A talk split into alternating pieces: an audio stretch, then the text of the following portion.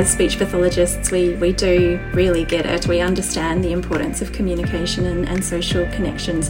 And it's important to learn that how one way of treating or, or working with a, a client isn't necessarily going to be what works for another client in a different state or from a different tribe.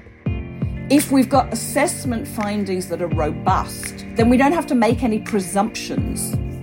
And I strongly believe in the value and worth of what we do and the difference we make. Hello, and welcome to Speak Up, Speech Pathology Australia's podcast. Each week, we feature a conversation about an area or topic related to all things speech pathology. Let's hear what this week's contributors have to say. Hi there, I'm Anneke Flinn. Thank you so much for tuning into this week's Speak Up conversation. The last 18 months have been pretty tough for us all, both personally and professionally. Professionally, many of us have needed to totally transform our service delivery model to telepractice virtually overnight. It's been a steep learning curve. I naively thought that my telepractice days were behind me over summer, but multiple lockdowns later, I now know that pandemics don't work like that, and telepractice will be with me for a while longer. Whilst my skills in running telepractice intervention sessions have steadily improved, I still have some hesitancy with using telepractice for the assessment part of my role. You may be the same. Here to answer some burning questions about completing paediatric standardized assessments via telepractice is Nicki Joshua, Research Director at Pearson Clinical. Welcome and thanks so much for chatting with me today, Nicki. Thanks so much, Anneke. Great to be here. Now, clinical models have changed dramatically in speech pathology, but I'm pretty confident in predicting that things may have also changed significantly at Pearson Clinical. So, how did practice at Pearson Clinical change with the onset of the COVID 19 pandemic, Nicki? Yeah, sure. Well, firstly, like like practically every industry, um, we too were thrown into turmoil at the beginning of the pandemic. We had to adjust to working from home, working through lockdowns, um, caring for, for loved ones, and remote learning, and all all sorts of activities, um, like the rest of um, the world was as well. But um, at Pearson, we learned very quickly that clinicians um, that we provide assessments to were coming to us for guidance understanding and support um, around assessment remotely. We already had some telehealth offerings, and it was actually the speeches who were leading the way um, in this area. And um, they were really the trailblazers when it came to, to telepractice or, or telehealth or remote assessment. Um, as the pandemic hit, um, this became a reality for everyone, though, as, as you mentioned. So um, those who'd already practiced in this way um, a bit before were fairly comfortable with the transition to a telehealth model. The majority, however, hadn't. And so this whole area um, was quite overwhelming and I'm sure at sometimes quite anxiety provoking.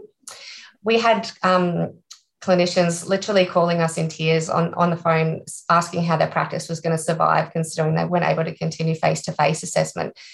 Um, the need for assessment was still very much there, but clinicians needed to support needed support to make key decisions around how and when remote assessment um, was appropriate. So, in the first six months or so, Pearson worked really, really hard to digitise as many um, assessments as were appropriate and, um, and possible.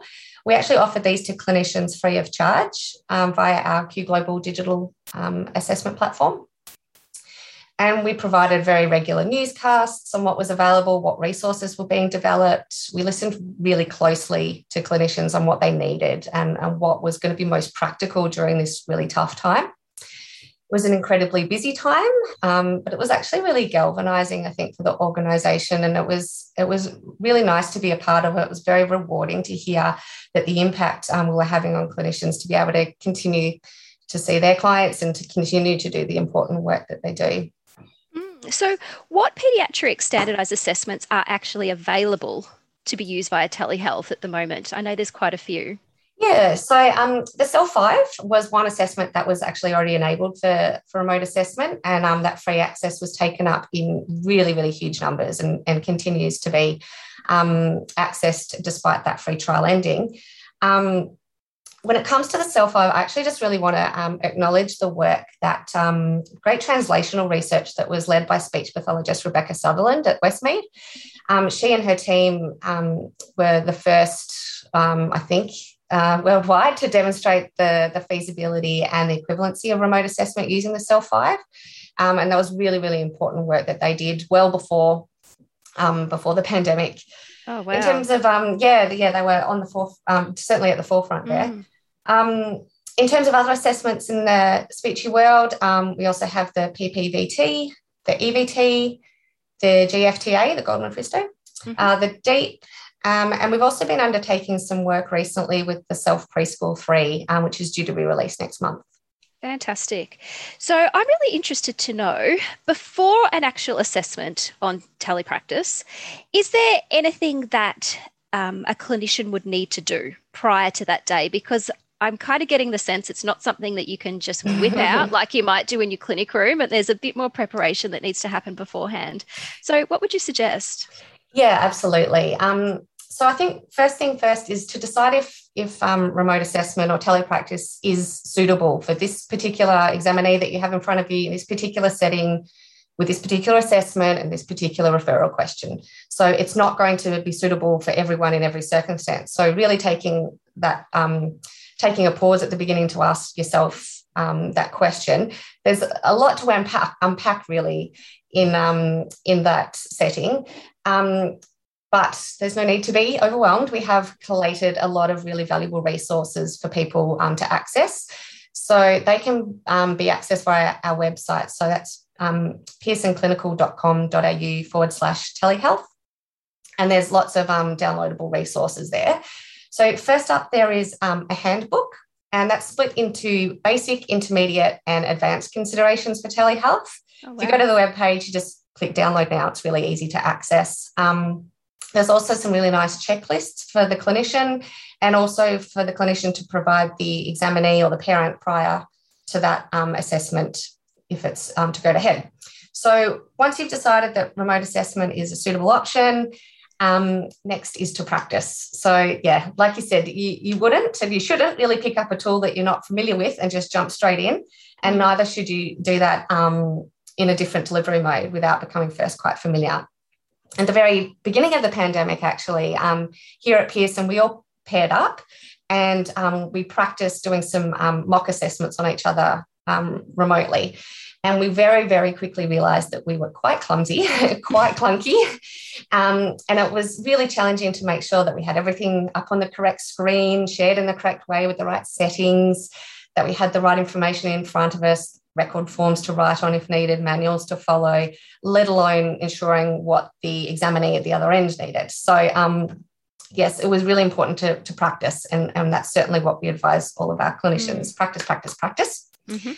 Um, once you've done that and, and you've selected what platform you're using, um, you need to ensure that your examinee and their family are well prepared too. So this, of course, starts like you would with any uh, an intro to any typical assessment, description of how the session's going to run, what's required of them, um, what's not required of them in a telehealth Mhm. context More importantly, yes. and of course, their consent. Um, thereafter, check to make sure what technology they have available. Um, they can't be joining um, a standardized assessment on a phone, for example. So, making sure that the screen size is going to be sufficient, that the audio and video settings are appropriate, that the room's suitable.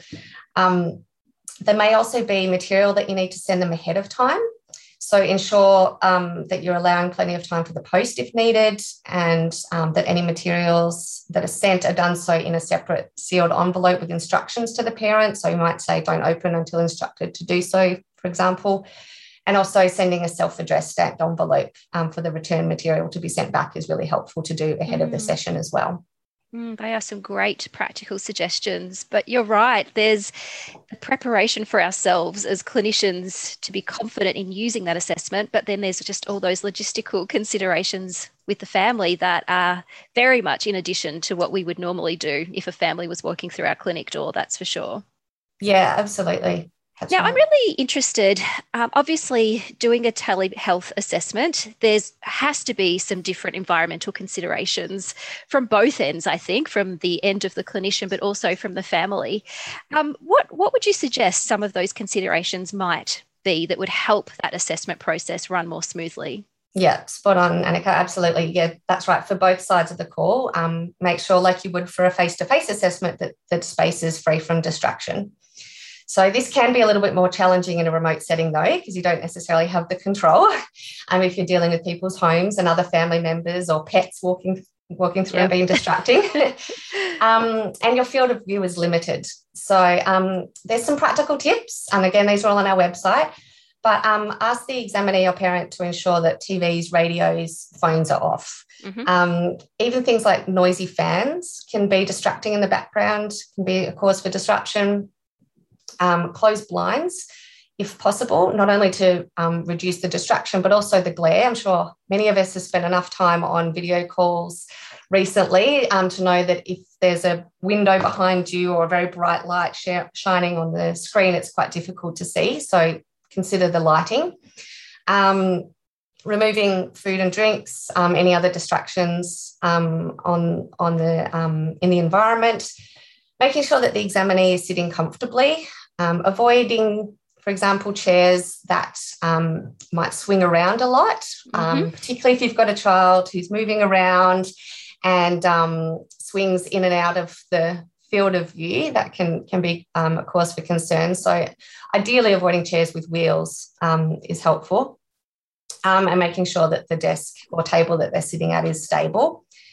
Um, making sure they have everything that they need for the assessment in front of them. So, if they need paper and pencil, or um, like I mentioned, if they've you've sent them response booklets or something ahead of time, that they're there and accessible, but removing all other distractions. So at the moment, my desk is far from appropriate as an examinee. I have far too many pens that I would ever need um, and pieces of paper and so forth. So I would need to clear this right out and, and just make sure that it's um, as that the disruption is sort of as minimized as possible. Um, some other technology things, make sure that um, the computer is plugged in. Um, so you're not going to run out of battery halfway through um, fully charged that the internet connection is stable. And I, I appreciate this can be really tricky um, in certain circumstances. Um, ensure that there are no other tabs open, and that's for the clinician and for the um, examinee. Um, disable notifications so that mm-hmm. there's not, you know, social media messenger messages popping up and distracting um, either party.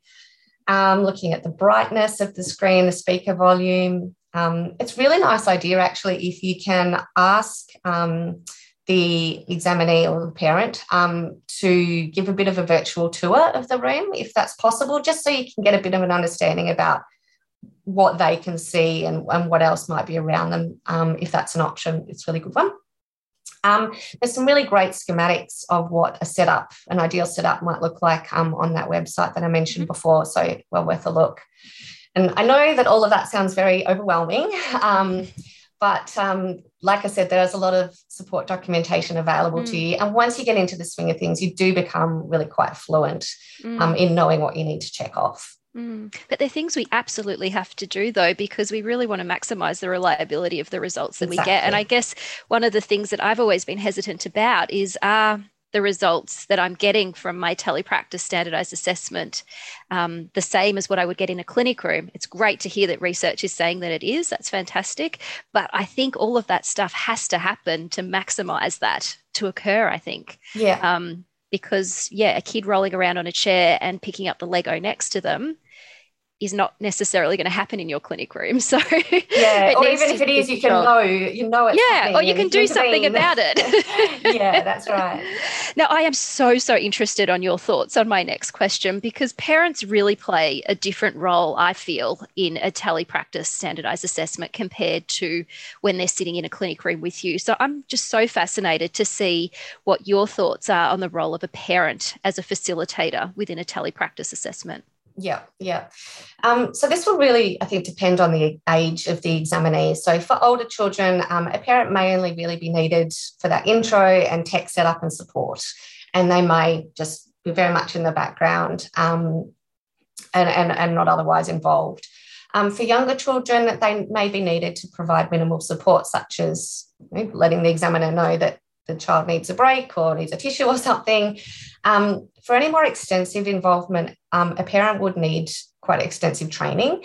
Um, and this is where it's, it's really helpful if you can make sure that you can see as much of the session as possible so that you can ensure that any responses being given by the child are indeed given by the child and not by the parent. Um, we did find in some of our research um, that we had to be very, very clear with the parent that they weren't able to move the mouse on behalf of the child, they weren't able to click on behalf of the child. That we really needed to make sure that um, the responses we were getting was was um, you know what the child was, how the child was responding, um, and we did have a couple of um, examples where we had to kind of call the parent out and just say, just make sure you know this is this is your role here and i think that's having um, that's where having really good briefing ahead of mm. time um, is helpful and also if you can ask the parent ideally if they can almost be in shot but behind it, you can mm. see a little bit more um, about you know what involvement they they hopefully don't have um, mm. in the session that is um, a great tip, I think. I think just um, that sort of sits so well with me. Just having them there where you can view what they're doing. Because um, I know some parents, even in intervention sessions, do like to position themselves just off screen to the side. But I think asking them to sit behind would be a really nice way of being able to monitor how much involvement they're having with responses. I think that's a great, great idea. Yeah, yeah. Um, now, I'm, I'm not going to be negative because I'm going to ask you a really positive question, which are what are some of the benefits to actually using telepractice for assessments? Yeah, well, certainly at the moment. Um, the big one is really as an op- alternative option when face to face is just not feasible or permissible. Um, so, like you said at the beginning, for, for many of us that are in lockdown right now, this is the exact situation that we find ourselves in. Um, I do think, however, from the kind of this horrible pandemic situation, we've um, it has been an opportunity for us to push ourselves and be a bit more creative, perhaps work outside our comfort zone a little bit more. And I think we're starting to see the benefits that doing so can really provide long term. So even post pandemic, um, examinees and their families don't have to take a whole day off work or take a day out of school to drive to an assessment, sit in traffic, pay for parking, for example rural and remote families don't have to drive for um, long distances or sit on long wait lists. And remote assessment in that way can really provide more flexibility. There's mm. more, we know there's more demand for assessment um, more now than ever. And clinicians are wanting to grow their business and as such want options for flexibility that they can trust. And this is something we hear all the time from clinicians. Um, remote assessment can provide a real opportunity for speeches to grow their community um, that they can serve, support more clients, and grow their practice. Yeah, some really, really great benefits there. I totally agree with you. But to flip it, what do you think some of the constraints are for implementing a telehealth standardized assessment? Yeah, yeah, absolutely. Look, um, I don't have rose colored glasses. I am very aware that there are some additional challenges. Um, I think probably the technology is the big one, right? So mm-hmm. um, I know I said before, you know, ensure mobile phones are switched off, but it is very helpful um, to make sure that you've got an alternative way of communicating with the family. So if the internet does go down and you lose connection, that you have another way to be able to contact them. So um, or, or, at least troubleshoot, you know, ideas if, if you do have any sort of technical issues um, throughout. Um, if the internet is unreliable, it might be helpful to consider using a phone hotspot if that mm. tends to be a bit more reliable. Um, we also um, recommend developing a set of criteria for um, determining when to pause or um, or stop a session altogether. So, you know, after X number of disruptions, we're going to call it a day and say this just isn't going to work, mm. um, or we need to try again. So, um, they're things to consider.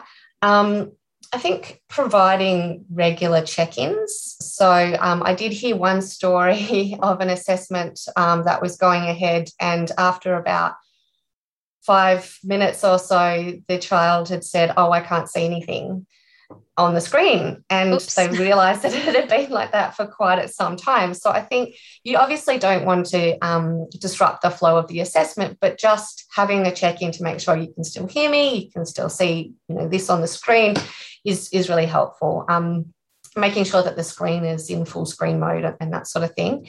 So that's a sort of technology side of things. Um, linked to that is really around platform. So um, choosing your platform wisely consider the security features, um, the, the features within the system itself that you're going to need, probably what your organization will allow. That's a big mm. one. Um, the cost involved, and whether the examinee themselves will have to download anything. That's another consideration.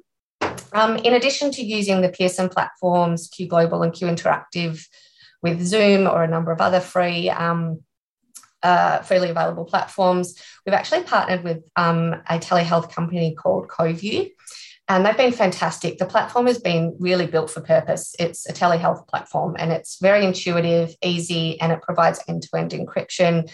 The examinee doesn't have to download anything. So um, it's, it's very helpful. And the CELF-5 is actually embedded within Coviu, and there are mm. um, more products coming. So that's um, that's it around platform. Um, just a couple of other kind of things to consider that can be certainly considered constraints um, it can take longer. So you probably do need to allow um, more time initially for yourself to get into the swing of it, I think. Mm. But even after that, um, making sure that you do um, allow a little bit more time for the session, or if need be, having to split it into a couple of sessions. Um, is just something to, to consider. Um, and that'll obviously depend on, on the um, examinee and, the, and their age. Um, but that's something to consider. I think a big point around all of these um, constraints is, is really just to document any disruption that's happening in your session, just like you would in a face to face. If the you know, fire alarm went off, you'd, you'd mm-hmm. note that. Um, so, noting whether there were um, disruptions that you think had any impact on um, the outcome of the, of the assessment is really important. Mm. It was so lovely to hear you mention that Westmead research earlier, and I'm just kind of anticipating that this is kind of a growing area for research at the moment and it will be in the in the years to come is there any other current literature in regards to completing standardized assessments that would be worth mentioning yeah, look, there is um, there is a lot of literature. It's growing and growing. We've certainly seen um, a lot published in the last eighteen months, which is fantastic. Um, really, I think the research is split into kind of three key areas. So, the first being is is this feasible? Can it so mm. can it be done? And really, um, the literature says yes, with the right setup and preparation, it can be done very well. A lot of these tips and tricks we've, I've sort of mentioned today have um, we've come from this this research which has been done and and um, highlighted you know how um, preparation is best undertaken. Um, and like i said this doesn't mean it's going to be feasible for every client. It is important to consider the age the clinical presentation the access and comfort level with technology. But overall yes the literature does support that telehealth is feasible. Mm-hmm. The second area is um, is it equivalent? So you mentioned this before. Um, this depends on the type of task. So, for example, that research out of Westmead um, with the CELF-5 indicated yes, there was equivalency between the face to face and the remote delivery mode. Um, for an assessment like the PLS, for example, mm. um, you're going to find um, differences. They're very, um, you know, difficult to be to be done remotely um, and anything with manipulatives and, and, things like that is going to be really challenging. Um, there is a um, on our website there's a really extensive list of all of the equivalency research that's been published and you're actually able to search for the assessment and the type of task. So um, you can have a look to see what evidence there is supporting um, the situation that you're planning on undertaking and then finally, the third area of research is how well is it tolerated? So, do examinees, how do they respond and engage? Um, interestingly, uh, the, the research indicates really, really high tolerance from examinees. Um, mm. In some instances, actually preferring it to face to face assessment. Certainly not in all. There are definitely some that still need that face to face and prefer that face to face. But in some circumstances, the remote is actually a prefer- preferable option. Um, it can be considered less intimidating as it's um, as an assessment's been uh, undertaken in a comfortable location, often being the home. It's somewhere that's familiar to the to the um, examinee. Families don't have to navigate a large hospital or sit in a clinic waiting room. Um, interestingly, um, finding from one study indicated that um, the a family that they'd been trying to see, quite a vulnerable family that they'd been trying to see, was notoriously um, cancelling appointments but that they showed up to the online. Um, wow. And so that was, you know, a barrier, obviously, yeah. that they'd been experiencing for face to face that was removed. Um, and there's been some nice um, feedback from clinicians as well in the literature, um, indicating that they actually really like being able to see the child in their natural environment, like being able to see what kind of home life, albeit through a, a screen, but um, yep. what home life sort of looks like. Um, and Yeah, so so that's sort of a summary of the research, and like I said, um, a lot of that research and, and the work by um, Rebecca and, and others certainly is guided um, the resources that we've put together and, and, a lot of the things we've mentioned today. Thank you so much, though, to you and Pearson for putting all those resources and references together to support us. That's just absolutely fantastic. And I know you did mention before your website, but I'm wondering if you could mention it again because um, I know my dealings with Pearson have always been incredibly supportive and responsive. And I would so encourage anyone listening that if you have any questions about completing a standardized assessment on telehealth to get in touch with Pearson. So, Nicki, could you mention your website again for us? Yeah, sure. So that's um, pearsonclinical.com.au forward slash telehealth. And like I said, there's that um, that handbook that I think is a really great starting point. So have a look at that. Um, thereafter, there's a lot of um, specific product guidelines. So if you're looking specifically to do a CELF-5, there's a product guideline document just for the CELF-5 and it can really talk it really talks to you around the considerations for each aspect of, um, of each individual assessment Thereafter, there are webinars, podcasts, lots of downloadables, um, links to other organisational content. I know that um, both SPA and ASHA have published um, telepractice resources too. Um, and we are, this is ongoing. You know, this has really changed um, how clinicians work. And I think it will be in the long term beyond the pandemic. So this is an area that we'll continue to add to. And I know we are going to be doing more and more training. So, um, certainly any feedback um, is very very welcome. We're very keen to be providing things that are actually going to be useful and and um, practical for how you, how you work. And um, very keen to um, to hear from anyone who is looking to um, embark in in this area. And um, yeah hope, hope to be able to support you in doing so well, thank you so, so much, Nicki. That has been seriously beyond helpful. I have learned an absolute truckload for that from that. So I really appreciate your time today. So thank you for joining me. Well, very, very welcome. I'm, I'm really pleased to be able to speak to you and thank you very much again for your time, mate. And thank you so much to everyone listening for tuning into this week's conversation. Please be sure to tune in again next Wednesday. Thanks again, Nicki. Thank you. Bye bye. We hope you enjoyed this week's conversation. Remember to subscribe to the podcast and share it with your colleagues. Thank you for listening, and bye for now.